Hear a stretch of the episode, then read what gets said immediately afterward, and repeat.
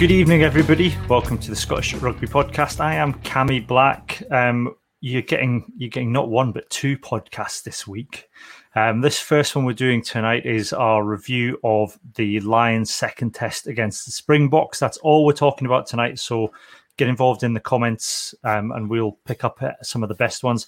We're doing a second one later in the week, which is going to be our preview of the third test, but we'll also uh, have a review of the first week of the uh, FORSOC Super Six as well, because there is some there is some other rugby going on, which is refreshing for reasons that we'll no doubt get into uh, this week on the podcast. Uh, joining me to um, wade through um, the utter mess that is Lions rugby this week, we have Craig Manson. Good evening, Craig. Good evening. How are we doing? And Johnny McGinty. Good evening, Johnny. Hello. How's it going? It's, I'm very good. I'm not. I'm, I'm more sober than I was last week. I don't know if that's going to help. I can't decide if that's going to help or not. we'll see. Um, before um, we get started, there's a bit of news, uh, Lions, Lionsy related news. Um, in that this afternoon or this evening, um, World Rugby have, after over a week, have decided to that they're going to investigate Rassie Erasmus. But but not only that, Johnny, they, they've given they've given the Lions a slap over the wrist as well. Yeah. For, for have as far as I can tell, all they did was there was a leaked story that Gatland might not have been that happy that Marius Jonker was the TMO. Yeah, that's it. and, and they've they've basically like they've gone the the full Donald Trump good and bad people on both sides route, and, ba- and basically equated Rassie's hour long rambling nonsense to someone saying that Gatland might have not been happy with the South African TMO, which is a bit of a stretch. But yeah, I guess it's a it's a shot across the bows, isn't it, Craig? Saying, look, if you if we can't prove you're briefing against the referees, but if you are, please please would you kindly stop it? Um, go in, go to your room and think while you do, while I kind of deal with the the worst one. Yeah, definitely go and stand in that corner over there, over there, and uh, and just uh, you know, it, it, I scratched my head when the leak story or the story came out about Gatland and the TMO, um, and and I understand why, but it's like let's you know, rugby values and all that hashtag rugby values. You've got to keep just keep a lid on things like that. And then uh, Rassie went all. Um, uh, it's my ball and I'm going to take it away if you don't listen to me, sort of thing. And then it just all went downhill from then. So I, I, I can understand what um, World Rugby are doing, but oh, just give me. it's break. too late, though. I think that's that's the main issue yeah. here. Is it's yeah. too little, too late. Is that the World Rugby should have come out with something at least the day after the Rassie video to say that we are conducting an independent, but even if they've not got time to make any findings, say we're conducting an independent investigation because we believe it breaches what is it, regulation 18 of misconduct in the world rugby laws. But you know, to do it after the test has happened, that's it's you know they, have got absolutely no teeth. World rugby, Johnny. Yeah. Oh, sorry. No, you're you're absolutely right, and and I think they probably have to take a bit of responsibility for what happened on Saturday because by sitting back and not getting involved, they put the officials in a difficult position. They basically left it open, and then Saturday was a mess. Yeah. And they've they've got to, to come out and say we can't have that happen again. And, that, and I suppose that's probably what they're starting to do by citing Rassie and, and giving the, the Lions a warning. So they're waiting to see if the Lions won or not, and if the Lions Lions won or not, then it might have gone away and that's that's just as you say, they're just being toothless. I think the problem is that the the genie's out of the bottle with a couple of things, though. I mean, first, I think that the they're going to have to do something about this because I don't. I was saying earlier in the week on Twitter, there's parallels with the whole Mark Dodson trying to sue a weather system debacle that we had in Japan, where World Rugby charged Scottish Rugby with um, the fact that Nick DeMarco, who's the SRU's QC, had, had made some comments to the Sun about what was happening and basically said, World Rugby need to watch, otherwise we're probably going to sue. And the World Rugby basically concluded that, you know, I think it was Nick DeMarco said to them, I would never say anything without my clients um, understanding that I was going to say those things and that they were happy for me to say those things. Um, but at the same time, World Rugby said we can't prove that Mark Dodson and Scottish Rugby have ju- jurisdiction over Nick DeMarco, i.e., you know, they're his client, but we can't prove that they definitely told him to say it, so we're making no findings. So with the Rassie thing, he's retweeted Jaco Johan, who at this point we don't. I, I understand from this AP Cronje, who's a, a, South African rugby journalist. He he he's his understanding is Jaco isn't Rassie Erasmus, and the jury might be still out on that a little bit. But he's he said it on good authority that, that there is actually a Jaco Johan or someone posting. So all, all Rassie's done is retweeted that video and said, "Oh, it was a good game. Come on, we don't need to highlight these things." Then he highlights something later in the week on his own video where he says this is about players and, and frames it in please don't pick up an injured player. But he doesn't he, he's not critical of the referee in that tweet he's just he would say i was educating young south africans on safety in rugby.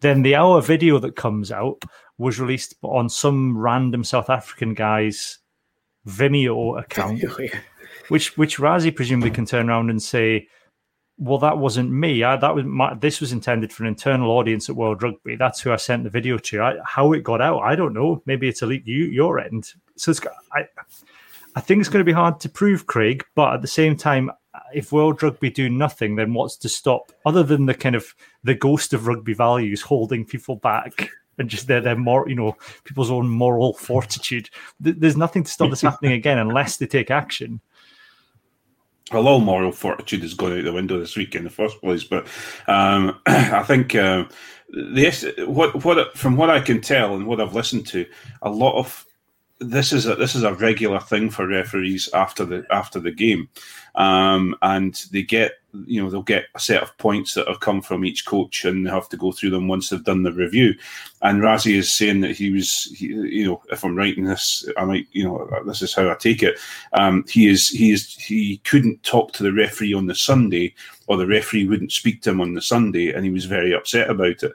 Um, and I think you know, he can probably turn around and say, well, that was internal because it was going to go to the referees so that once they've done the review, they can come back and talk to me because I couldn't get in touch with anyone on the Sunday. But also, the, the, they keep saying that referees need some time to the uh, players need time after a game to, de- to, to to reboot and set up, you know calm down and think about things, and the referees need that as well. So it's, it's just a it's just a poor position to put everyone in, and everyone just seems to be walking on eggshells at this moment in time. And I think it's ridiculous. Is is there anything World Rugby can do, John? I mean, are we going to have to see a whole? I was thinking the only thing I can see that they can do is to do a complete shutdown of all social media for coaches and players, a bit like gambling, and say that within I don't know, 48 hours before and 48 and a week after a test match, you are not allowed to tweet anything about the test match other than generic good luck messages or thumbs up or photos. You you can't tweet anything at all. That's the only way I think that it's probably going to completely stop. But I think it does so much unintended damage in other areas that it's it's probably not worth it. Because we do like like up until about six days ago, we like to see what players had to say, and I guess we'll see what they do if they if they come down heavy on either or both of the management teams having done these reviews and things, that might start to make a difference. Because out, outside of that, they do have to do something draconian, I think, to really to really get it back in hand. And whether we want something that serious for all the the bad consequences in other areas that it's going to have, I don't know. Is it worth it to stop this from happening again? Yeah, I suppose it's. I, I I agree with you. I wouldn't like to see it happen because I think it yeah, it would have unintended consequences of you know being able to I don't know speak, speak freely about what the opposition were up to. I think they can probably say you cut out when, with regards to the officials because there yeah. are way of raising. There's ways of there was ways of saying what Rassie was saying without bringing the officials into it. Just to say, look at what these cheating sods are up to, rather than to say, why didn't you pick up on it? Which was seemed to be the way he was framing it, Craig. Tell you what, though, it might stop us from hearing from Max Lahiff ever again. So it's got that going for it.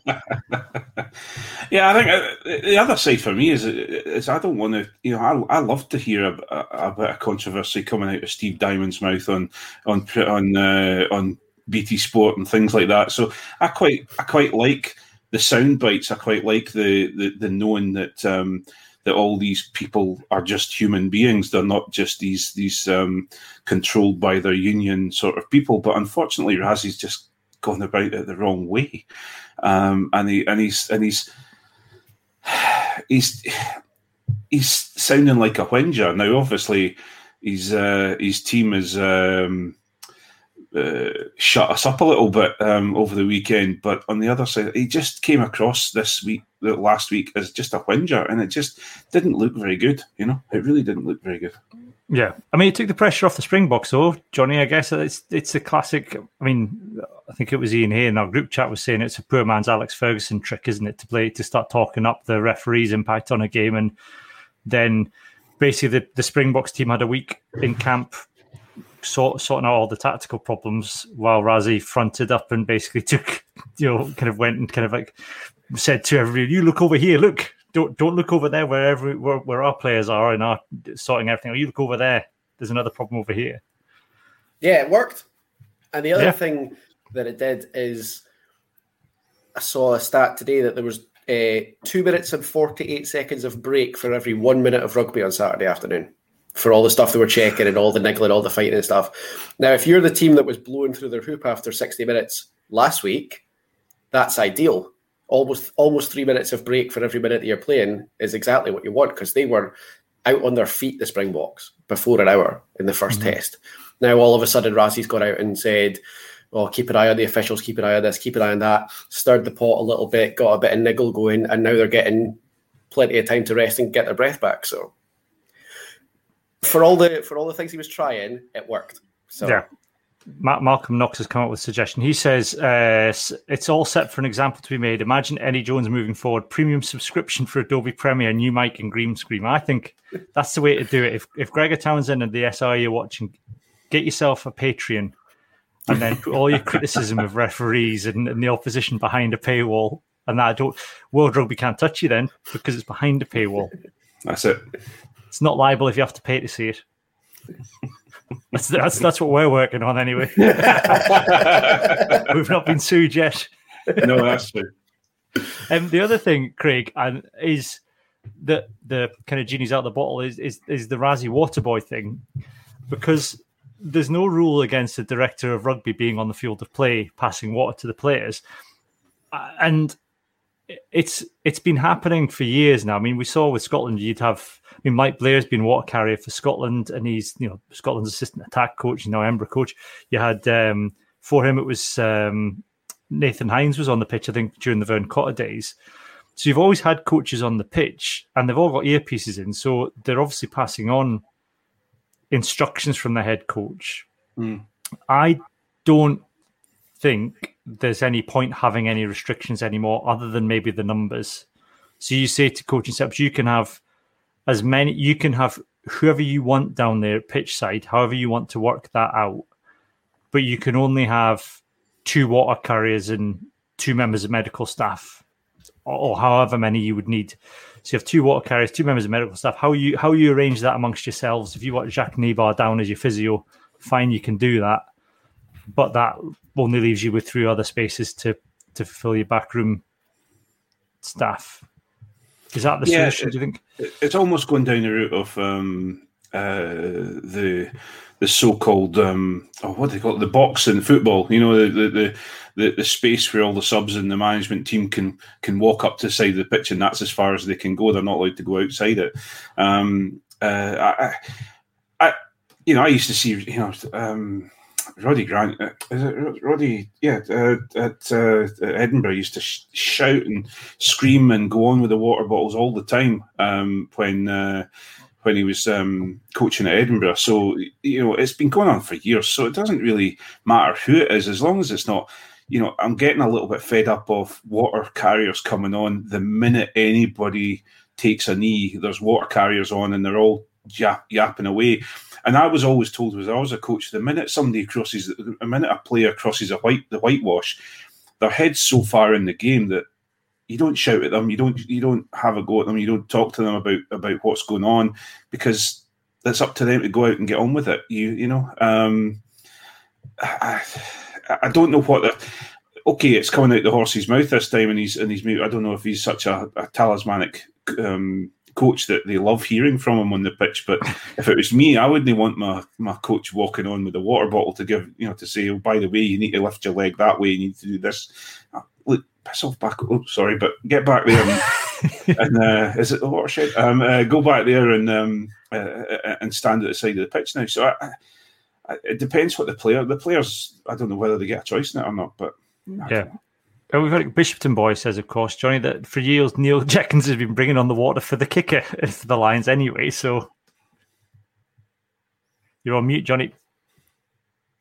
Don't know how that happened. Um, no, Jenks is is one of the most successful kickers ever, and he's on what three two three tours now of bringing on the water and the tea, and he'll stand beside Dan Biggar on Road Farrell and go, "There's your water bottle, there's your tea." By the way, this is what I would do, and it feels a bit rich for me for the Lions staff to be complaining about Rassie doing it when when they've got Jenkins going on for every single kick at goal, and he's a he's a kicking expert.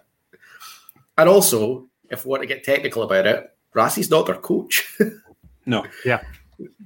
But is it, uh, I, think it's but it's the it's the Vladimir Putin situation, isn't it? Where he couldn't maybe, maybe he couldn't be he couldn't be coach any longer. He'd come to the end of his term, so he's put you know promoted upstairs and then brought brought his physio in as head coach and then. Are you saying that all the all the guys in the picture just saying yes, Rassie knows Rassie in case they get put on a bus somewhere? Yep, that's it. to the gulags. Wow, he's all he's all kind of you know motivational cat posters is Rassie on the outside, but I bet underneath it all there's there's a ruthless. Yeah, it's all it's all tears on the uh, on the documentary, but out he comes yeah. in his, uh, yeah his special uniform later on.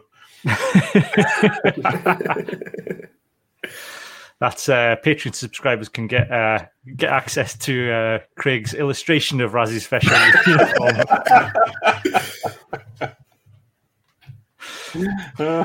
Involves leather chaps. Anyway, um, you take that too far. You take that too far.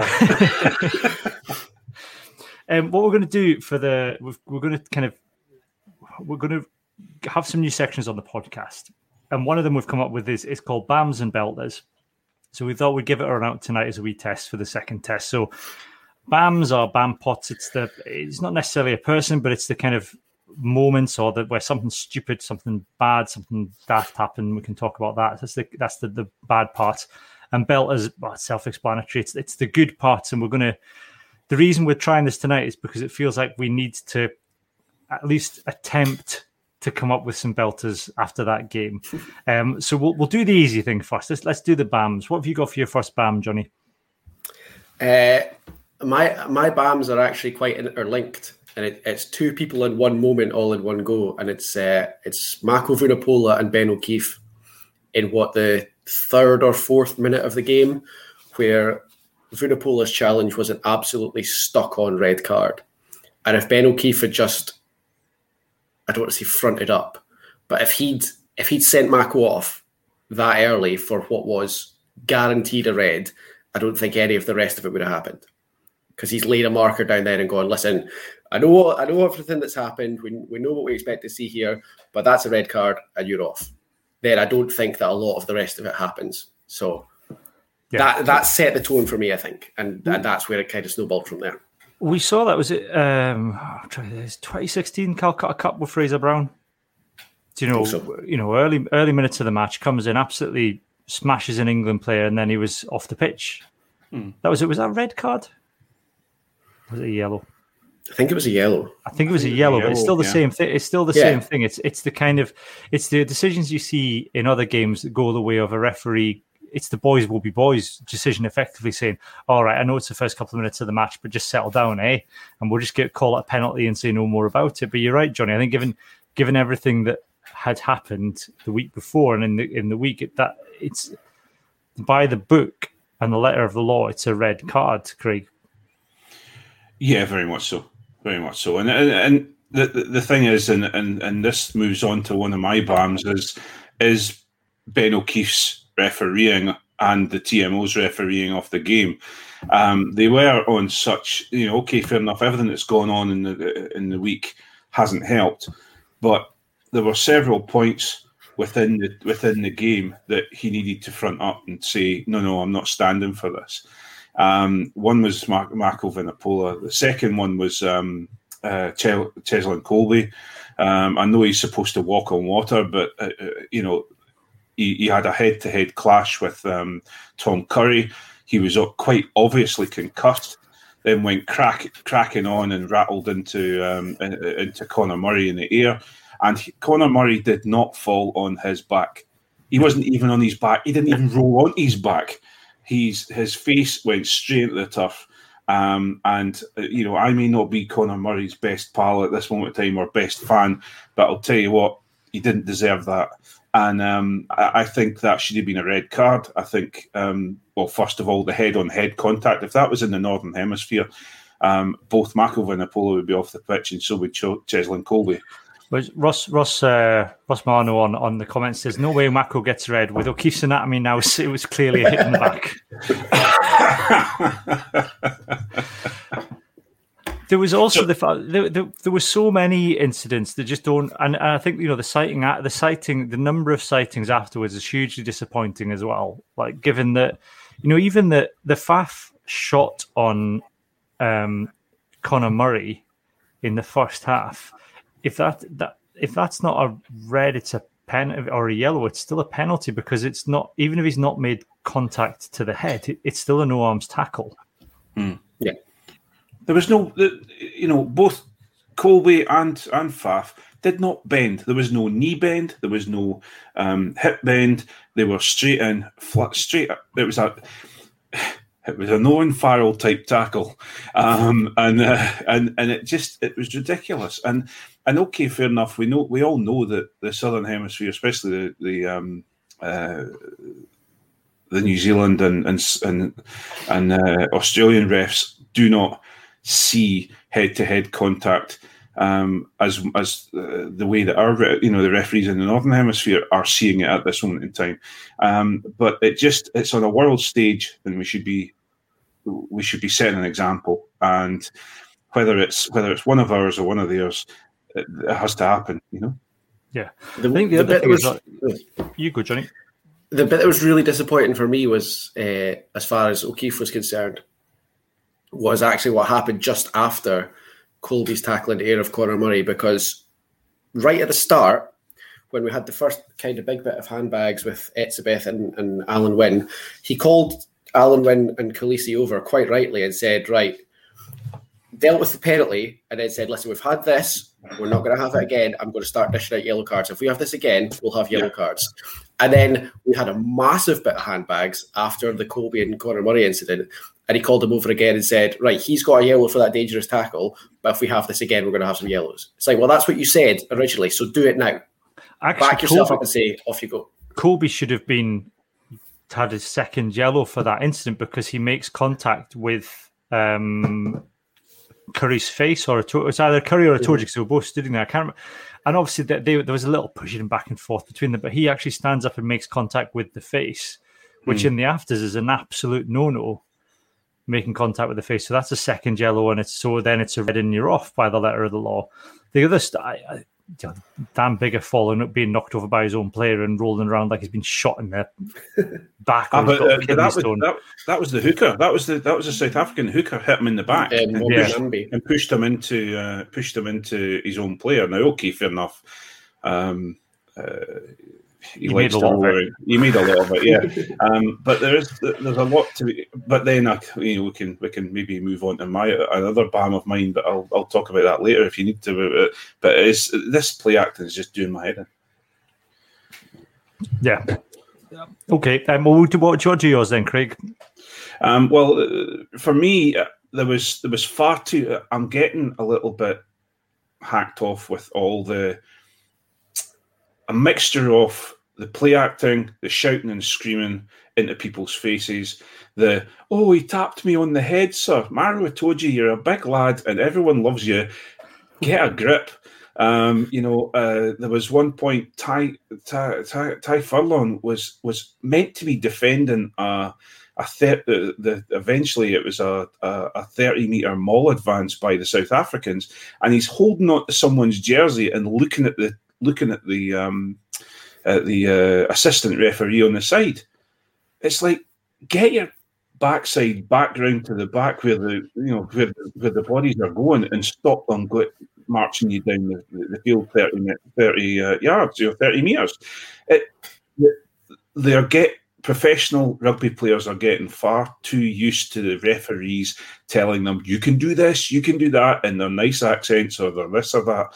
It's getting crazy. You know, uh, uh, uh use it, use the ball. You know, yeah, use it if they're ta- if they're taking their time, but don't be yelling at them all the time because, especially for example, in a scrum, you, you want it to be sitting at the at the um, number eight's feet for a couple of couple of seconds while you try to get some forward momentum. But if you've got the referees shouting and screaming at you to use it, it takes away that advantage that you get. So I think just for me, that it's it's the the constant coaching from the referee, and now the players are now starting to look at at the, the um, uh, at the uh, assistant referees and the referee, look what they're doing to us, or, or they're looking for coaching. And it's like just get yourself back around and get into the into the maul and stop what's happening.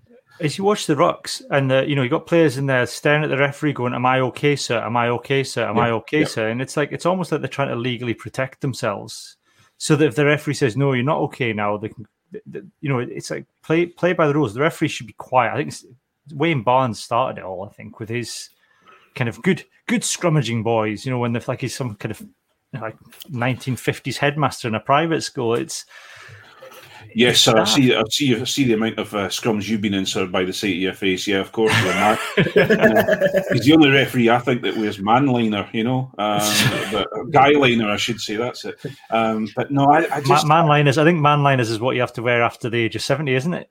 well, I, I, maybe it's in my head for some some some other reason. No comment. Um, but uh, but yeah, I just it, it just I think Nigel Owens uh, hasn't helped. Um, and everyone has started to look into the referees to, to get involved in oh whatever a fantastic referee because he's got banter with the lads and I'm just you know, we always used to say, and we still, I still say it: play the whistle, go out the first mm. ten minutes, do everything you possibly can to get to get into the other the other the other team's faces and see what the referee's going to do. And if the referee's going to ping you for this or that, the other, he's going to blow the whistle, and then you know. Yeah, uh, and and I think I think you know they're professional players. They're, they're, they're training, you know, four or five days a week and playing at the weekend. You know, they should know what the laws are of the game and if they are wrong or if they are right. You know, yeah. it's ridiculous. And if you and it, like you said, Craig, if, if you're not if you want to know what an individual referee's interpretation of the law is, one you they get an opportunity to ask them at the start anyway. Yeah, because they, they, that you know that, that whole Italy Ruckgate thing with England, they told they told the referee they were going to do that beforehand. and said, "Is that okay?" And he said, "Yeah, that's that's fine.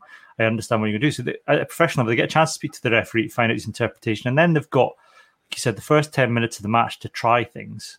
And we've heard rumours that Zander likes to drop the scrum just to find out what the referee's going to do with the scrum, which isn't maybe isn't a bad tactic, but it's not. Um, yeah, I just I think the referee's communication should be whistle. That's it. No warnings. No, you're onside. You're offside. No wait. You know, I can't mind being told. I can't mind being told when I was playing you're on side, you're offside when you're you, know to wait until the kicker's gone past you. You know, before you're on side again, it's not it's not but hard. The, but the referees are so busy. I've seen it in so many international games. They're so busy trying to make sure that the other team are on side that they're missing what's going on in either the ruck or the maul or the scrum. And it's like you you need to you know concentrate on where the ball is and see what's going on. You've got assistant referees that can say he's offside They've got these, yeah. all, they've got all their mics on, etc. That they can have clear communication. It's just, it's getting ridiculous. Sorry, that's my it's, rant today, Johnny. it's how, the thing is, it's how that's how you win or lose games. And to be honest, I've always thought, or thought recently, that that's where Scotland are lacking. That's what Scotland really needs to put together to push on to the next phase. Is the very, very good teams adapt to a referee like that, and Scotland have as a rule, they've had some times where they've been really good at it, but generally they're not very good at it. And that's when you get a great captain and a great team, what they do really well is they adapt to the referee's interpretation. And so if the referee is going to tell you what they're doing at every single stage, it makes it easier to adapt. And then it, it takes out an aspect of what makes a really good team, I think. I think the other thing is though, I think if the if the referee just cuts out all communication other than "I'll blow the whistle if there's a foul, lads," I'll give you any warnings. I'll, I'll blow up if there's a foul, and you can and then I'll, and I'll tell you what's what's gone wrong. Then you don't get the situation that say Kolisi was put in, where he felt, and and you know, I think the Rassie Erasmus thing kind of detracted from this quite a lot because a lot of people dismissed this. But if Siya Kolisi genuinely felt like the referee was dealing with him differently than he was dealing with Alun Wyn Jones, that's a, that's a legitimate point that he he might legitimately feel. Then that that cuts that out as well. Then there there can be no complaints from either side that well he was talking to us, but he wasn't he talking to to them. You know, he was talking to them, but he wasn't he talking to us. Sorry, you know that he he spent all the, the he was he was in the area all the time, and he was telling them what to do, but he never gave us any warnings. You know, we saw we've seen it with Scotland and Wayne Barnes before. I mean, it, you know, because Scotland are more successful now, and maybe because Wayne Barnes has refereed Glasgow and Edinburgh a couple of times now, he's on first name terms with the players, and that's how he referees. We've seen before Scotland play Ireland before Wayne Barnes knew the Scottish players, and it was so frustrating watching him refer to the Scottish players as numbers, and yet he's going, "Oh, Conor, Johnny." Mm. You know, and uh, from from from the outside looking in, you're thinking, "Well, who is this guy? Who's like, is he out for a pint with him afterwards?" You know, how is he? Is he best mates with him? How come he's calling Hamish Watson seven, but he's yeah. calling you know he's calling Peter O'Mahony Pete? It's not. So I think so. You can understand from someone from Kolisi. Kolisi may have had a valid point perhaps he was spoken to differently than Alun Wyn Jones, and maybe that did feel make him feel like he's been treat diff- treated differently. The way around that is you say the referee's there to blow the whistle when something goes wrong. I can't think of any other sport where the referee would tell you when you're about to be blown up for something. You're not doing tennis. Don't you? Oh, careful! You look like you're about to hit that too long. I have to call it out. Or you know, cricket. Oh, that run up doesn't look. Yeah, you know. football. I mean, it doesn't happen in football. Do you know what I mean? Like they'll can't, I can't think any other sport no. where you get a warning or you get coached by the referee on the pitch. It's such a weird relationship that we have with the referees, and like to the point where we know as fans watching the games what's going to happen when the referees get announced. Mm, you know, yeah. we look for referee announcements. When the referee announcements come out for the Six Nations, you go, "Oh God, we've got we've got Romain Poite, great." Like he's a he's a breakdown cowboy, and we're going to get slaughtered. And it's like there's not another sport in the world where you see that. Yeah, it's mad. I think the other thing is well with the um the referees and just the official. It's just um yeah, it's just a mess. I don't know what because we've said before, rugby essentially is a game for cheats and cheaters, and that's that's the whole. I mean, that's that's the great thing about the game. It's a game where cheating actually can win you games if you do the if you kind of stretch your interpretation of the laws stretch kind of your positioning and you get away with things. That's that's the beauty of rugby. And but now we've got a situation where you've got trial by social media for all the little niggle stuff and all the little things. And I don't think if you were you either have to go two ways with it. Is one we go the way of the referee just buttons up and unless there's a problem and he blows up, that's it doesn't get involved.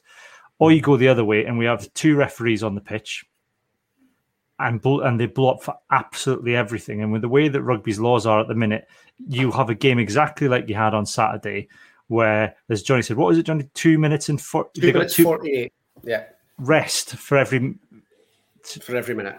It's and then and then um, you know essentially you might as well stick pads on the lads and turn it into quarters and play American football because that's uh, that's what would happen yeah. if you go the other. If, if you're going to blow up absolutely every little thing, and you're going to have this ridiculous forensic analysis of absolutely everything that goes on on the pitch during the game, then the game will become unwatchable.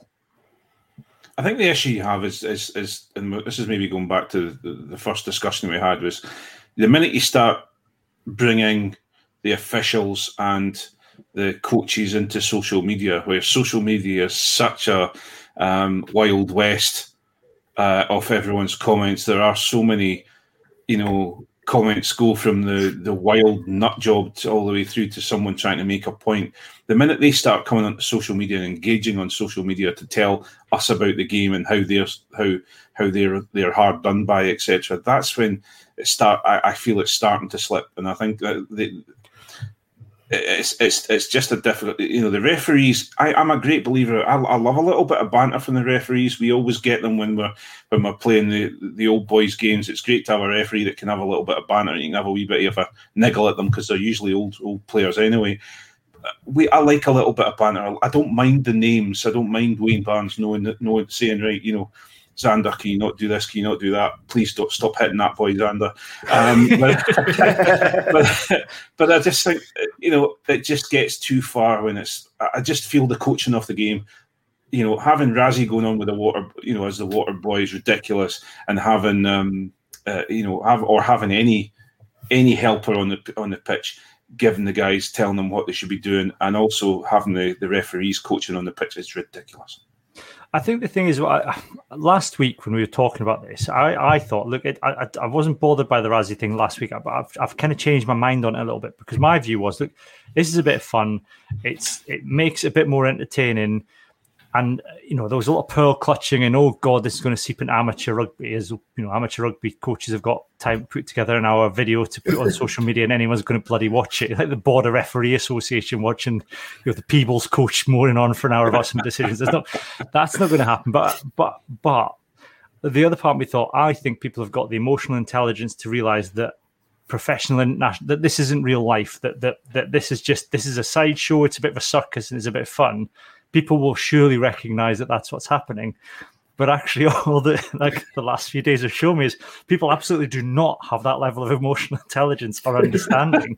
there are people in South Africa who genuinely believe that Rassie Erasmus put that video out to to highlight dangers to players and that he was entirely innocent. And that, you know, you point out, I think he's probably done this just to take some pressure off his own players, sure you can see that going, oh no, we are, you know, our South Africans are always hard done by. I think somebody even said, I think the, the, the, highlight was nobody would come and play us in the 80s.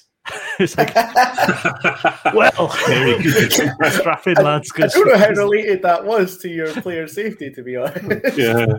Oh, I just, it's ridiculous. No one used to eat your apples. It was ridiculous. Us poor South Africans. If only there was a reason why you wouldn't play us in the 80s. This, this is the same team that the last time the Lions went there were trying to get a red card for gouging rescinded.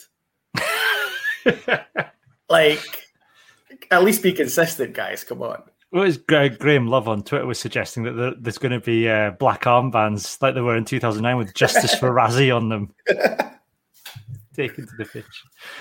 Yeah, um, that, that was a great. That was great. Sorry, but that was brilliant. It's like I don't mind. You can ban me from going on.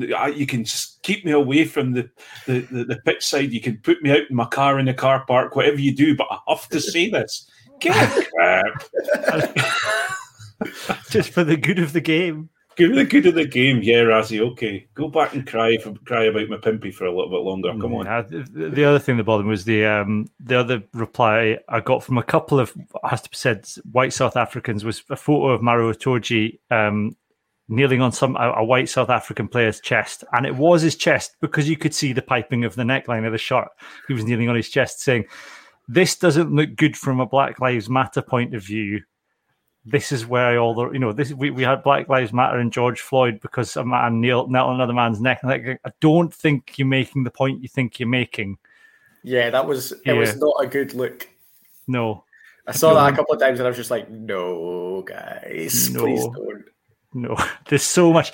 I'm not even going to spend time. I could do an hour long video, Rassie Erasmus style video. I was nearly tempted to do that, unpicking exactly why that's wrong with yellow circles around the tweets. Um, my BAM was the Lions Maul is a nutter shambles. And for all people are saying that this is Gregor Townsend's fault, which is not, and you know, and Steve Tandy's fault is not. It's the, the maul defense was just, and I don't know what it is. I mean, maybe you know the South Africans have got a ferocious maul. How nobody saw that coming is is is either unthinkable or unforgivable. I don't know what, and I don't know what the out. I, I don't know what, what's happened, whether or not it's the tra- coaching or whether it's the players, because there was a lot of players who were taking a long time to loop round to the back of the maul. It, it's a, an almost catastrophic lack of Adam Beard is the problem. that that was one of the things I was going to say, Johnny. Is that you know it's Tooney's fault. It's Tooney's fault. Hang on a minute. Your option is to go and get even bigger boys. You know, we're playing the wrong game. I understand that, but it's mainly Gatland ball, is it not, to put big boys and rattle them into folk? Yeah. And it just there was, I think there's the one just before the um, Pimpe try. It was just like Tom Curry did the. It was like he had a no turning circle whatsoever. He came out of the maul and then took an absolute age to get around to the back of it. And Scotland have got such a great maul defence at the minute. I couldn't really it just looked like they'd never mauled before. But again, that's we they've played a certain amount of forwards together in certain um, games that they've played on the warm ups, and then they, what they did was take them apart and put them put them in in, in different. You know, they, they they had no consistency with their forward pack. Um, you know, the, we we were building up. Everyone was getting excited. You could see the different pods that were being created: the back row pods, the second row pods, the front row pods, and then they just blew it apart and said, "Actually, we're going to start these guys," um, and they threw it all together. How it's going to be fairly mixed up, and and I I, I just the you know, even even the the, the first test savior Mako Vunipola couldn't hold it. You know, was struggling with the scrum um, uh, the, the, scrum side of things. So set piece was an absolute nightmare for them, and and I just felt South Africa did the homework, and yeah. uh, and they did a good job. But, but it wasn't like the the lineup went quite well in the first half, Johnny. It was all you know. They got you know Maro Itoje kind of. We lost our own lineup, then somehow managed to get a five meter scrum. Yeah, that that was a big boy play from from Maro Itoje because that could have been disastrous. Um, mm. It was a big call, first of all, to, to go for the kick to the corner um, and then messing up the line, or not even necessarily messing up the line out. You've got to get your line out absolutely dead on against the Springboks. And uh, Lood De Jager was having absolutely none of it. Um, or, sorry, um, Franco Mostert was having none of that. And then for for Itoje to bundle a unit as big as Etzebeth over the line was was a serious, serious big boy moment because we could have been in, in big trouble there. I mean, we ended up in big trouble anyway, but that's the sort of thing you don't take chances with against the Springboks. No. Um, what's your next BAM then, Johnny? Uh, I'm going to have to say Jack Conan, I'm afraid. And I don't think it's necessarily his fault because he's been he's been good this tour. Um, he doesn't do well with a pack that's going backwards, does he?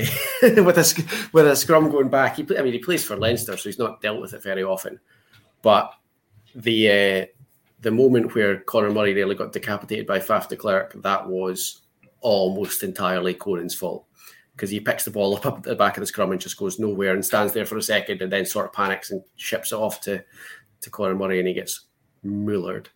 And he was he was kind of a bit like that all day, I think it was a situation that he's not used to and he didn't handle it very well. Yeah, I think the first try he was a bit at sea with as well. He was kind of taken off guard with the kick. Yeah, I think he's just in a place that he's not really been before and um, hasn't hasn't really adapted. I don't think. Yeah, Craig, your next BAM. Uh, my next BAM's Conor Murray. um, the the walk on water um, can't do anything wrong. He saves the gate, saves the day every day. He was absolutely garbage.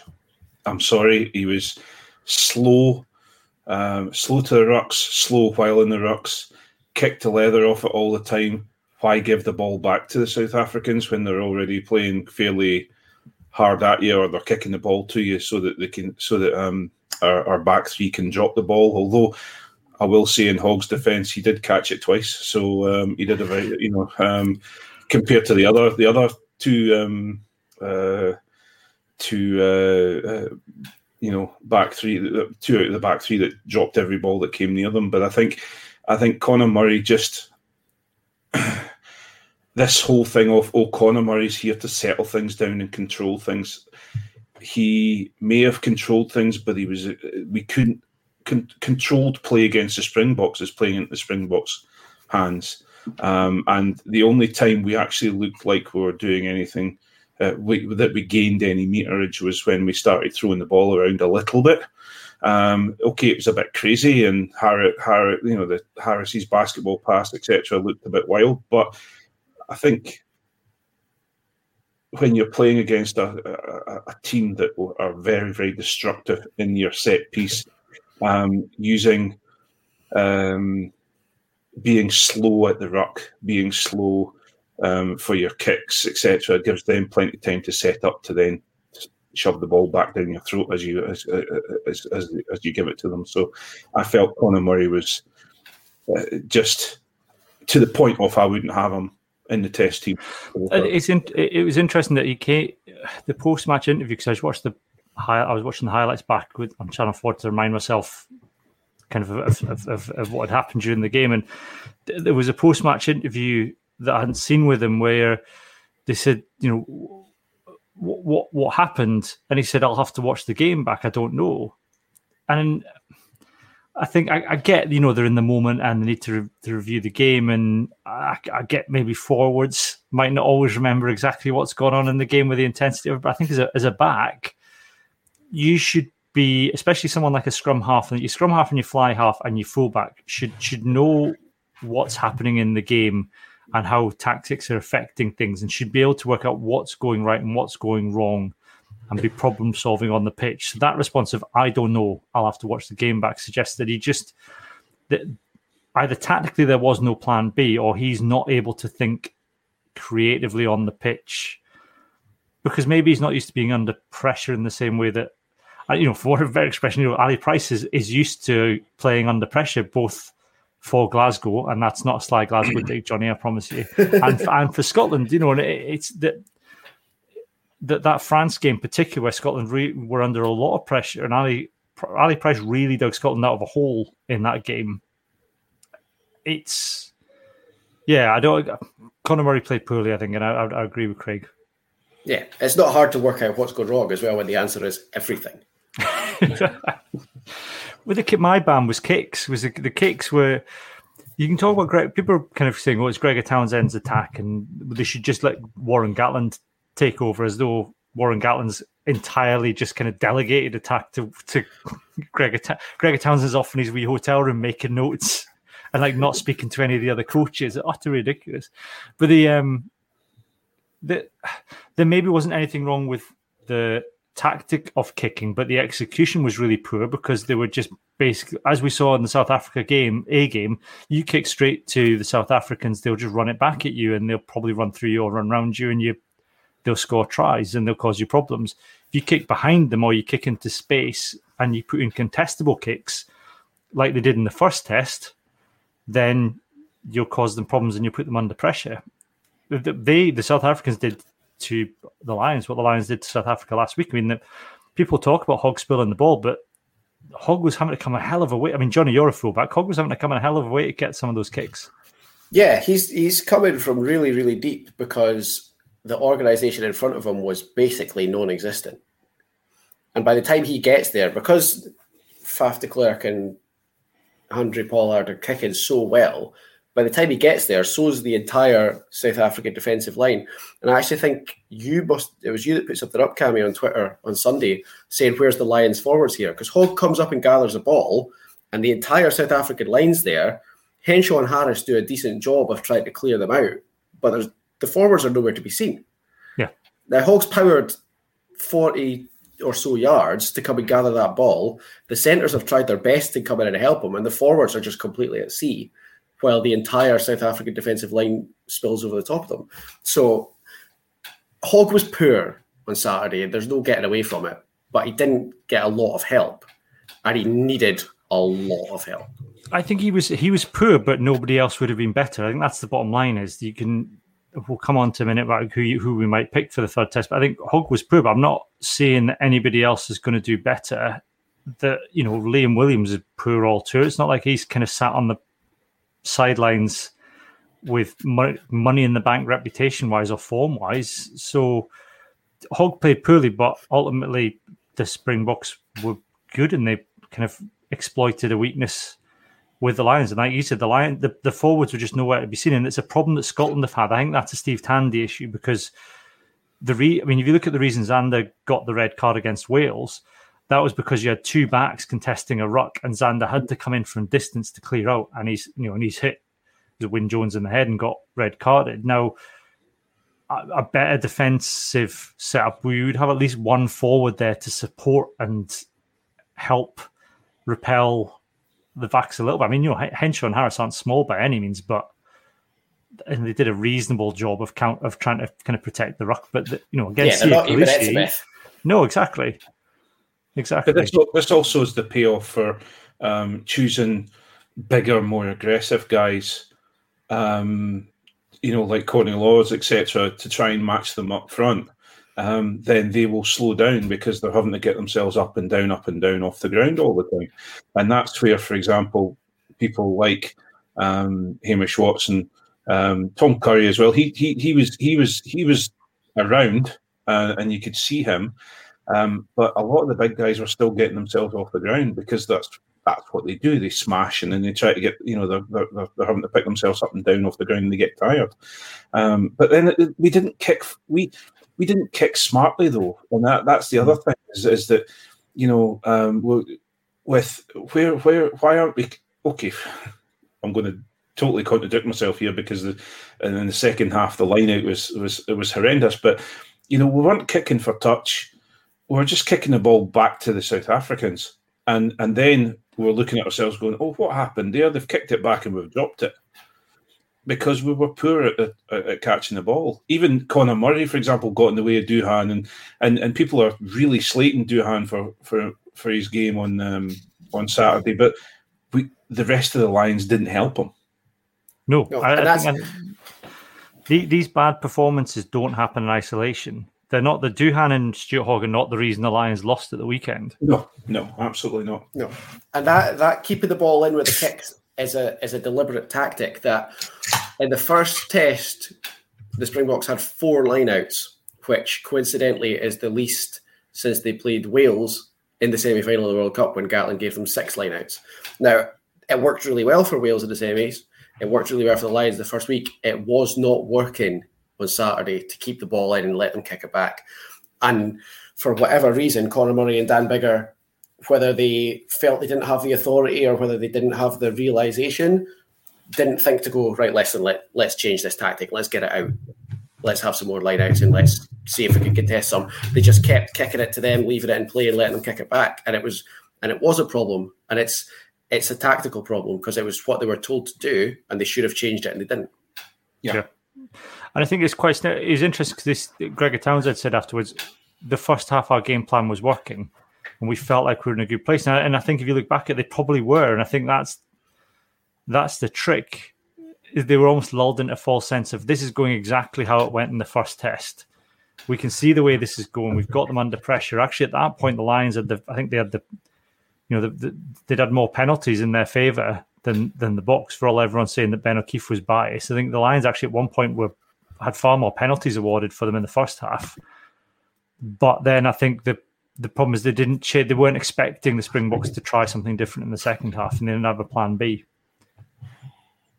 We yeah, talked that... about Scotland not having a plan B before, and you know I appreciate the two Scottish coaches in the box. So. I, th- I think if we t- if we turned it around if they turned the the the um, the subs or the finishers or whoever you want to call them um, around the other way. So if you had them, um, if you had Mako and um, uh, oh goodness, uh, if you had them the say the round so the first test subs were in the second test subs bench, I think you probably would have had a better a better chance at it because they were heavier, they were stronger, and they would have hopefully um, increased the, the the the, South Africans. Um, uh, tiredness. That's not a word, but you know what I mean. Um, they would make them more tired. They would they, they would they would fatigue them far more.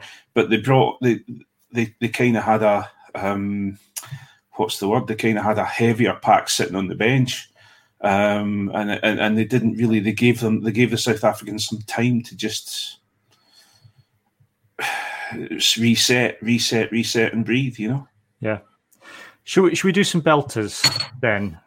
Um, I mean, we've got the um, we said we, we're not going to allow any of the stuff Chris Harris is a belter because he's you know I think it's a standing belter done with Chris Harris. I had I, I actually thought his his part my my I was quite sneaky in that my my belter was uh, his partnership with Robbie Henshaw because I actually thought that worked in defence quite well, and I like Henshaw and Harris together as a centre pairing. And like you said, Johnny, that that the the ruck that they lost yes, they lost it, but actually they they were really quick to get there and to bind together and try and protect the ball. And I saw a lot of that. They obviously it's a it's weird because they had them together at points. I think in the early in the earlier test games, but then they didn't bother with it in the first test. And I know people have got their doubts about Chris Harris attacking from an attacking sense. Defensively, he's he's absolutely solid.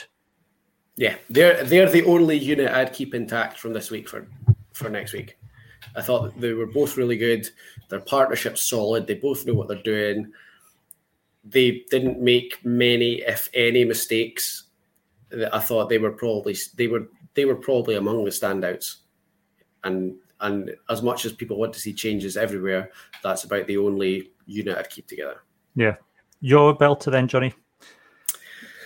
Uh, the only other person I think in the starting 15 who came out in credit, which is Tadhg Furlong again. Um, didn't, again, not a huge amount of mistakes. The scrum overall was struggling, which you can't really pin on him, but he did his best there. Um, was was pretty decent in the breakdown. I think pretty much everything in the contact area was going wrong around him, and he still managed to come out with a unremarkable but pretty solid performance. Yeah, which is what you want. Which is what you want. That's that's, that's, that's the most you can aspire to in a game like that. Craig, your belter. Um, I, I think uh, I'm going to go slightly different here. It's going to be the um, uh, the over six foot five club that's in the South African pack. I think they had a belter. I think uh, Mostert, uh, um, Etzebeth, and then Lood De Jager. Wow, bringing him on um, when they brought him on, he, just fabulous. And they, they, you know, being able to put these these but I if your line out starts going wrong and then all of a sudden they bring a third second row on that's about seven foot five, you kind of you know uh, it just you know whatever whoever's okay fair enough maybe it's Rassie or, or Rassie's decision or whatever, but that was fabulous and they played incredibly well. Um, they were destructive. They were. Um, they they they mould incredibly well. They, their maul defense is very very good as well. So I I, I um they were belters for me. They were absolutely fa- fantastic. But you know whatever you can't really take away from them. Yeah. Um, we've had a couple of hands in the ruck from our patrons on the uh, our, our, super secret uh, Facebook page. Um, we've got Martin Bell says his uh, British and Irish Lions hands in the ruck is the slight overreaction on the part of some to the Lions' loss. The tour has been hyped up with the references to the 99 call and the number of players who ended up in hospital after the second test in 2009. So it seems a bit odd to see so much pearl clutching going on on both sides about physicality, excessive or not. On the Lions side, the post loss recriminations have been way over the top. This was always likely to go to a decider, and maybe winning last week made folk complacent. Do you agree with that, Craig? Very much so. I think everyone's looked at the Lions team and looked at all the names and looked at everyone that's on it and gone, "We're going to absolutely storm this." Uh, South Africa have uh, have not played a game in in these many months, and um, and we're going to show that we're going to win this two 0 um, yeah. And and and the Lions opened the door for South Africa to absolutely spank them this weekend, and they did it. Um, Gordon McCracken says people who think kick chase involves the two catchers and nobody else. At several points in that game, it was clear that non-back three players weren't protecting or supporting their chasers properly. Like when Duhan tapped the ball back and nobody was standing behind waiting to receive it. The Lions back three dropped some easy ones, but fixing things is not just a matter of putting someone in who's a bit better at catching. Johnny, you kind of covered that already, but I think that's a, a fair point. Yeah, I think it's bang on. Um, the um, I think we've we've covered the, them all. I mean, the, the one from Pete Foster, which I think kind of captures a little bit of a mood and worth probably picking up on is uh, his hands in the ruck was the Lions, the whole bloody concept. It's time to call it a day. No more tours after this one. Let's face it, the Lions are a hangover from the amateur era that increasingly doesn't fit into the professional calendar. This year's truncated tour with very few warm up matches didn't allow the team to gel and get used to playing together. I can't see any prospect of that changing given the squeeze on available dates from domestic competitions. They need to prioritise player safety by not overplaying them. On top of all that, the increasing one eyed nationalism of the fans, not to mention pundits and journalism, totally destroys the notion, notion that it's four nations coming together and as one. I, for all the fallout and all the, the kind of vitriol from the South African fans this weekend, there's been a, an equal amount from other um, the other three nations, particularly towards Scot- Scottish players, it has to be said. It kind of, I, I said on on Twitter today, it feels like for the last few years, we've been stood on the doorstep of a very exclusive club, trying to get in and trying to get membership. And all of a sudden, we've been let in, and we find the toilets are blocked. There's poo up the walls, and the other three members are stripped to the waist, fighting in the corner. And we ask where our tie is, and they tell and, and they tell us to f off. That's kind of how it feels. It's not it hasn't felt particularly welcoming as a Scotland fan this time around from from journal and that's you know that's the press as well. I think that you know the fallout from this is it's all the Scotland players' fault. There's an article in Wales Online tonight saying the players that will keep their place and the Scottish players in danger, and that's the headline. And it's I know it's clickbait, Craig, but it, it kind of it kind of stabs at the heart a little bit. We're in hiding to nothing. Um, uh, to have two of the coaches to be involved in the Scotland international squad um, to bring in these players, they're automatically looked upon as, oh, these players are just coming in because because Townsend and uh, Tandy are, are, are, wanting them in there, and and then if it um, if we win, then it's all the other players, and if we lose, it's all the Scotland players' fault. And I think you know some of the, some of the, the hands in the rucks have have have hit the nail on the head with, oh, we must replace these players because the Scottish boys just uh, even just for example, I listened to I listened. I think I think we talked about it before. Ali Price is a liability, and we're going to just give him a go for. And at least in at least Conor Murray's there, so after five minutes when it all goes wrong, um, Conor Murray could come on and stabilise everything. That's not happened. Um, the whole hoo ha about um, Stuart Hogg. Oh, Stuart Hogg was biting. That's terrible. Look at this. Look at this. Well, actually, he wasn't, and it's been found that that has that's that that that that's not happened. Well, why you, you know, there's not that much hoo ha about. Oh, look at Sinckler. Look at all the videos of Sinckler biting, biting somebody, and he's the one that's up on uh, up on a up on a charge. You know, it's it's just ridiculous. We're on hiding to nothing, and it's the the all I can say is more power to the Lions. I enjoy the Lions. I think they're absolutely. I think it's a fabulous thing to be to, to, to, to have if it's done correctly. And I don't think this tour has been done correctly.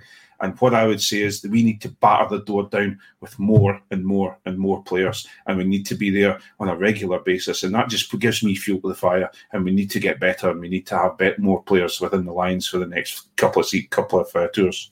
Yeah, because oh, that's essentially what they want, isn't it, Johnny? The the people that kind of talk down the Scottish fans, they want they want us to give up and go away as, as kind of Scotland and the Scotland fans and just leave it to their exclusive, their little exclusive club that they've always had since two thousand. You know, since the two thousand and one tour was probably the first when it kind of all went downhill for us.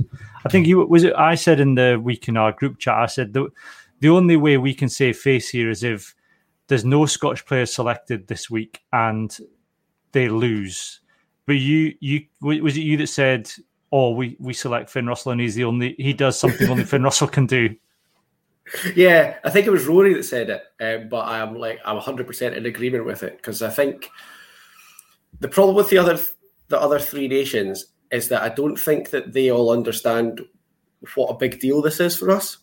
Mm-hmm. Like this is pro- this is the first time since 1997 that we've had the representation that we've had, certainly in the tests so this is this is kind of the first real proper engagement with the Lions for for a whole generation really of Scottish rugby fans, and so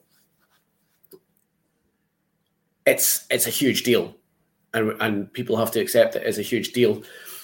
On the flip side of that, I don't want to like get myself in trouble, but I, am not prepared to completely let Scotland fans off the hook at the same time because there's a there's a really famous quote by Vince Lombardi, the uh, the NFL coach, that that goes. Uh, the first time you get into the end zone, act like you've been there before. Mm. And I think there's a lot of Scotland fans on social media not acting like we've been there before. I don't like somebody's going to get the blame. There's going to be there's going to be poor performances, and we have to hold our hands up and say we've had some poor performances. Um, I think we probably are getting undue criticism, and I don't think people are are fully appreciative of how different this is for us.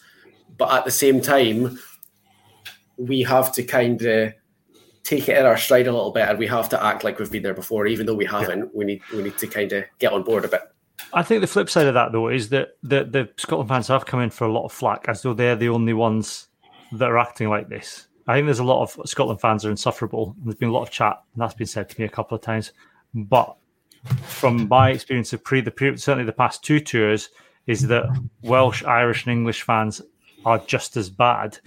So for all we, we should act like we've been there before, but I think we, we need to raise it a level above. I think we need to kind of rise above it almost yeah. and let that leave them to the strip to the waist fighting in the corner and just say act like we're the one you know act like we're the ones that have been there the whole time yeah i'd, I'd like to see how they're going to react because i'm quite happy for for hoggy and Duhan to get all the stick for this weekend because 1 to 15 apart from maybe Tadhg Furlong in the centres nobody was good i'm sorry but the Lions were outplayed, outmanned, outcoached, outmuscled completely this weekend. So if you want to pin it all on on Hoggy and Duhan, then absolutely go ahead, drop them both, do it, and then come Saturday when Tom Curry's still a bit toothless and Jack Conan's still completely invisible and Conor Murray's still three seconds too slow to every every ruck and Biggar and Farrell's kicking is still a bit aimless. Fine, well you've got rid of all our boys, so you're going to have to come up with some better excuses. yeah, that's very true. Um, coming into the third test, then, because we've got I don't I, the South African team's name tomorrow as we record this. I don't know when the Lions team is going to be leaked. I mean, announced um, tomorrow as well. Is it tomorrow as well? Oh well, mm-hmm. let's have a bit of a let. We've got to, by the time people get to the end of this podcast, the team will have been announced. But let's talk about who's going to get picked anyway. um, the interesting thing, I was looking at the last two tours at the number of changes that Warren Gatland's made, and I don't think he'll make many changes as much as people are calling for people's heads. If you look at the New Zealand, so the Australian one, he made lots of changes, and I think that backfired. So the um, between the first and second tests, he made two changes in the backs and three changes in the forwards. And then between the second and third, it was two changes in the backs and five changes in the forwards. But if you looked at the difference between the first and the third ch- te- test, there was only actually one change in the backs and four in the forwards, and some of them were down to injuries. And they won the first and the third test. I think they got complacent in Australia and he made too many changes for the second test. In New Zealand in 2017, it's much tighter, it's much smaller. So there was only one change in the backs and two in the forwards between the first and second tests. And then there was zero changes in the backs and zero changes in the forwards between that second and third test. So I don't I know they got beat, but I think if you I think Warren Gatland and the other Lions coaches are going to be sat there thinking, well, what it wasn't individuals. We got this wrong tactically. We we will give this we'll give this 15 another go and we'll only make changes if we need to change the skill set on the field. So I think Hamish Watson comes in somewhere because we need they need to be more competitive at the breakdown. Yeah. Tadhg Beirne might come in. I think with all that in mind, I think Faletau comes in for Jack Conan because like I was saying earlier, the Jack Conan didn't cope with a scrum that's going backwards, and there is nobody better probably in the world than Taulupe Faletau if your scrums on on skates. So I think he probably comes in because I think he made a difference when he came on on Saturday, I think he copes with a backward scrum better than anybody else. And if that, they must realise that's going to happen again. So that's a tactical change I think they can make that will make a big difference. Yeah. Craig, the other suggestion that, that there's obviously they kept Finn Russell around. There was a video of him doing keepy ups and ju- whilst juggling on Instagram yesterday. Um, does he? Biggar was Biggar. You know, he, he was all right in the first half. I mean, the question is, do you, you know, do they do they roll the dice, chuck everything at this, and say, "Go on, Finn, we'll stick you on for the start and have a go," or do they tire the Boks out and try and play some consistent rugby and stick him on in the last twenty? Um, I think you know, I think Biggar. I've seen Biggar play in a similar. Uh, let me a very loosely similar mold to Finn Russell when he plays for Northampton. Um, I think, as we've all discussed already, this has been a failure of coaching and a failure of of of how how to take on the um, take on the South Africans. I think we've tried to. That he's he's re you know we had the first game. We saw that we're going to get tired, so we've, we've reset to let's try and bully them, uh, or let's meet fire with fire, and it's not worked. Um, so I think I think you may find that Ali Price will start, but you'll get Biggar. Um, but I am hoping, and I've got my fingers crossed, that you've got Finn on the bench, and Finn comes on at 55 or 60 minutes, and he gets a good crack at it. Um, I think you know Finn will. I saw a couple of things happen on the field. For example, Conor Murray kicked over to Henshaw when Henshaw's try was disallowed, um, and then I saw Biggar trying a couple of um, of Finnesque kind of kicks over the top to you know unfortunately it was right into people's hands and there was no you know there was nobody there to you know there was nobody there to chase the ball down and, and, and take the ball. But if you saw we got a passage of play going forward when Farrell came on and he started throwing some flat passes and, and he was taking the ball to the line and then putting the putting a pass into to a support player and that's when we started to gain some ground and we started to break the defence of the of the South Africans. And I think that's what Finn will bring. And if if they could release Biggar to start, you know, to start doing stuff like that, and and and then bring oh, either that or bring Finn on to start with and start throwing some flat passes. I think with the centre combination of Henshaw and, and, and Harris, I think you'll you will do more to the Boks than, than than we have done. What what changes do you make then? What changes would would well, let's not say would you make, Craig. What changes do you think they'll make this weekend, if any? Um, I think Duhan's done. I don't think Duhan's going to um, going to get into a third test. I think I think Williams is going to come into the uh, onto the wing. I think they keep Hogg at fullback um, because Hogg. I, I, I don't care what anyone says. Hogg Hogg may have had a a nondescript day, but he wasn't as bad as everyone thought he was. He was trying to cover. You know, you've got you've got one winger um, uh, in Cheslin Kolbe. You've got one winger in, in Mapimpi, and then you've got uh, and he's trying to straddle the two. Um, one point that was the, I think it was Will Greenwood um, was picking him out, saying he shouldn't have been there. He should have been here. Well, no, it was a it was a um, it was a penalty you know, it was it was free ball from a penalty, so he, he was trying to cover both the wing and uh, and and a kick. So he was damned if he did, if he did it, damned if he didn't. So I I, I don't actually see a I don't see him being dropped. I think he'll be, I think he'll re- retain his place, but I think you will see Williams coming on the wing. For for you then, Johnny, do you think what's your kind of prediction? Yeah, the same. I think Hoggy stays. I think uh, Williams and Adams both come in if if they're able. I hear that. Watson was gash. He was he. I don't understand why no one's talking about the fact that he was terrible. He he was as bad under the high ball as Hoggy and Duhan were, without offering any of the other things that either of them did. He ran away from a ruck at one point. Yeah, I think he. I think he. He's the one who's most in trouble, and I don't understand why that's not been repeatedly brought up. So I'm going to start doing it. Um, and I think Williams and Adams probably both come in. I would like I wouldn't be surprised to see Duhan stay, just because of of he's got stature to offer that nobody else in the back three does. But I wouldn't be disappointed with Williams and Adams, and and I think Hoggy probably stays. I don't. I think Duhan will survive. I think he did. He did enough at the weekend, and I think. I think Adams. Adams will come in for Watson, and Williams will come on the bench because he can cover back three. I think the interesting. There was a point in the game where the it was the second half, and the scrum was turning, and it turned twice, and on both times if Murray had whipped, it was I think it was Duhan versus Kolbe on the wing, and a quick pass from the base of the scrum, and, and Duhan would have been in for a try because it was one on one up the blind side, and no I think Ali from there. Ali Price definitely comes in for Conor Murray. I think, yeah, because the yeah. difference in the ruck speed was palpable on Saturday. Conor Murray was so slow. And, and Ali Price, Price Sorry, Ali Price can't, can't he do anything with 15 minutes? He needs longer than 15 minutes. Yeah. yeah. And I can see the, more mobile back rows is coming in as well for the same reason to speed it up. Yeah. The front row, I think, I don't, I, I think Mako probably comes out. I think you're probably looking at a replacement there because. I think if Wyn Jones isn't fit, that we might be in trouble.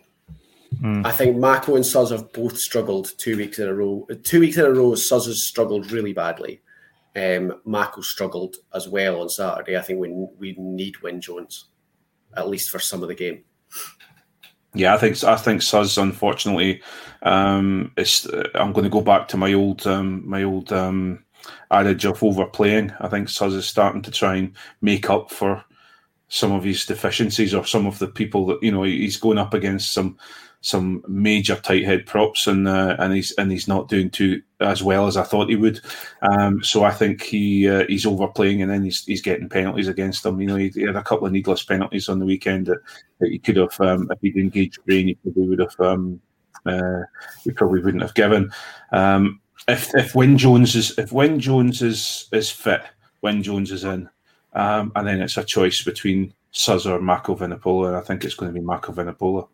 Um, and then on the other side, uh, I would love to see Zander get a shot. At. I was going to say, do you unleash? Do you unleash Zandbags into the pressure pot? We might not have a choice. no, well, true. well, yeah, because Sinckler might not be playing again. Can you imagine Zander Fagerson. Oh, I can imagine.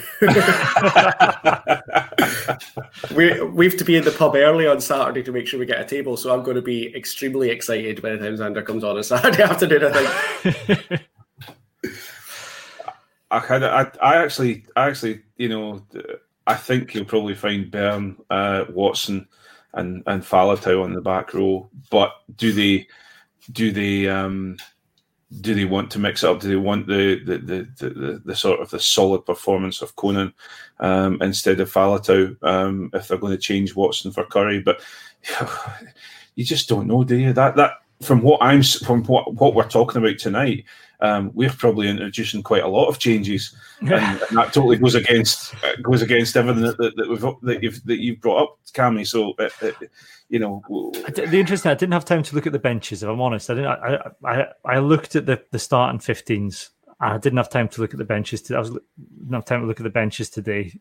So it might be that that's where the changes come that the changes come on the bench. You get a couple of change. I think there definitely will have to be a couple of changes because you can't stick that 15 out again and just ask them to do something different. There will be changes, but I also don't think that you can go into the third test and just completely change the spine and backbone of your team like that and expect them to go out and win a test match against the Springboks. That's why. That's why I, I think, particularly with the back three, that's why I think Hogg and Van der Merwe will, will stay because it's that they they've played together before for Scotland. They they were poor in a poor team at the weekend, but you can't change two out of the three and go into a, a winner takes all match like that. No, I, yeah. I, agree with you on that one. Yeah, yeah. I think I, I honestly think it'll be the forward pack. It'll be the more stable. Um, I, I think Tunio, you know, because because it, it is obvious that it's it's the backs that are that that they're having to they're going to have to change the plan on because you know they're going to have to start throwing the ball around and move the ball out to the wings. That's the, that's they've negated Duhan van der Merwe completely because they're not getting the ball to him. Yeah, you know, that's his that's his plus point is is is gaining twenty meters um, out of nothing um, and and running over the top of Cheslin Kolbe and people like that. You know, he's he's we, we've all agreed that he's not the uh, what's the word? He's not the he's not a Chris Harris of defence, but he, he he defends well. But he's he, he his his game is going forward, and I think that's the. Um, I think so. You may see that, that if they're going to do something, they're going to change the backs more than the other forwards. Shocked that Craig thinks the backs are the problem. Yeah, okay. Well, I'm not going to say a word about it. Wasn't the, it wasn't the backs. It wasn't the backs that were going absolutely 100 miles an hour backwards in the maul, Craig. Actually, no, it was, it was the back's fault that we were going backwards in the maul. That's the problem. And uh, you know, and Johnny McGinty's sitting there saying, "Oh, that you know, such and such can he catch a ball? It's ridiculous." No comment, Johnny. I think on on that point, we'll leave it there for. I was going to say we'll leave it there for this week, but we're not. We're back later in the week. Probably it's either going to be Wednesday or Thursday. Obviously, the teams are announced on uh, uh, tomorrow. Then we'll probably back Wednesday night, Thursday night. Um, we've got John Anderson joining us, maybe uh, uh, you two guys as well. So we'll keep an eye out for for when we're doing that. Um, we uh, after that we're just going to keep doing these now because Super Super Six is going to see us right through till um, the the the Ultimate Rugby Championship starts in October, so there's no no let up with these podcasts. You're stuck with us, and you're very Just welcome to. Tons I was going to say, was going eh? lucky listeners. uh, lucky listeners.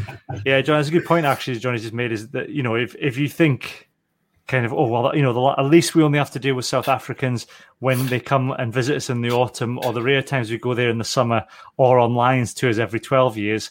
We now have them for the Ultimate Rugby Championship, and as we'll discuss later in the week, possibly the Six Nations, Seven Nations as well. So, bravo. By that Tremendous. point, hopefully, I've, I'll have blocked every single troll in South Africa online, so I won't have to deal with any of their rubbish. Um, so, anyway, we'll speak to you all later in the week. And for the moment, it is goodbye from me and goodbye from Craig and Johnny. Bye bye.